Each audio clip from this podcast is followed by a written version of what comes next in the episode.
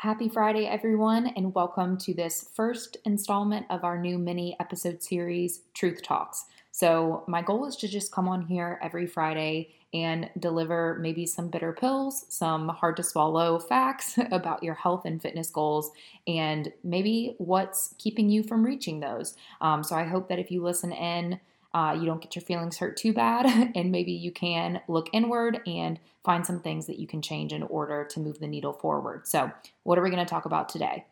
Your effort sucks. So a common issue I see with clients that come to me, they're like, Erin, I'm working so hard and this thing that I am trying to make happen isn't happening. And it's very hard for me to look at them and say, no, you're not working hard. Your effort sucks. So I'm going to go over some scenarios that, um, that might point to your effort is sucking. So we're not staying consistent on the weekends. So if our weekends are counted as Friday, Saturday, and Sunday, that is forty-two point eight percent of our week that we are not staying consistent with. So we work hard Monday through Thursday, but then as soon as Friday night rolls around, we fall off track. Uh, we're eating out for every single meal. So tracking our food is next to impossible. So we don't have a good idea if we're actually eating in a deficit, eating at maintenance, eating in a surplus. Our sleep is shit. So we're staying up to binge watch Netflix shows, knowing good and well that we have to be up in six hours, and sleep is the most underrated component of our health and wellness goals.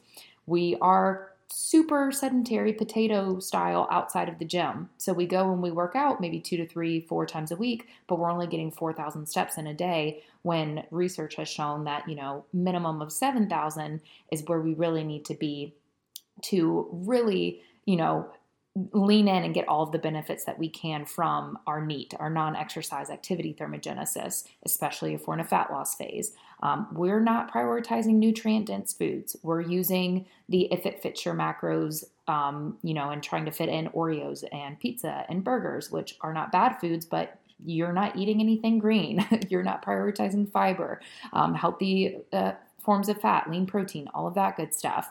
Um, you're acting like your morning coffee counts as breakfast and your eating is all over the place day to day. There's no consistency. There's no balanced three meals a day.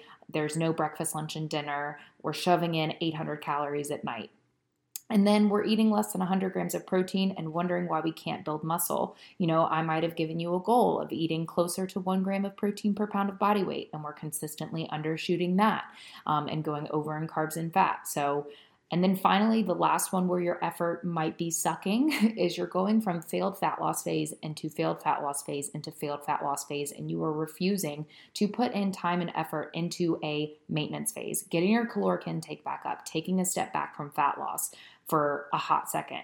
So if you are somebody who is like, I am working so hard and I am not seeing any progress, maybe one of these things will resonate with you and you can work on bettering that. So whether that's more consistency in your eating Monday to Monday, maybe that's not eating out as much, learning how to cook at home and make things taste good and season your veggies. Maybe it's, um, you know, not skipping, uh, your breakfast. Uh, getting in protein early in the day is a great way to not have to shove in one hundred grams of protein at night and chug egg whites. So I know this all sounds harsh, but it is the truth. It's a tough truth. Get it? And evaluating our true effort is the only way that we can pivot, change course, and actually see progress. So I hope to see you guys back in the next one. Enjoy your weekend.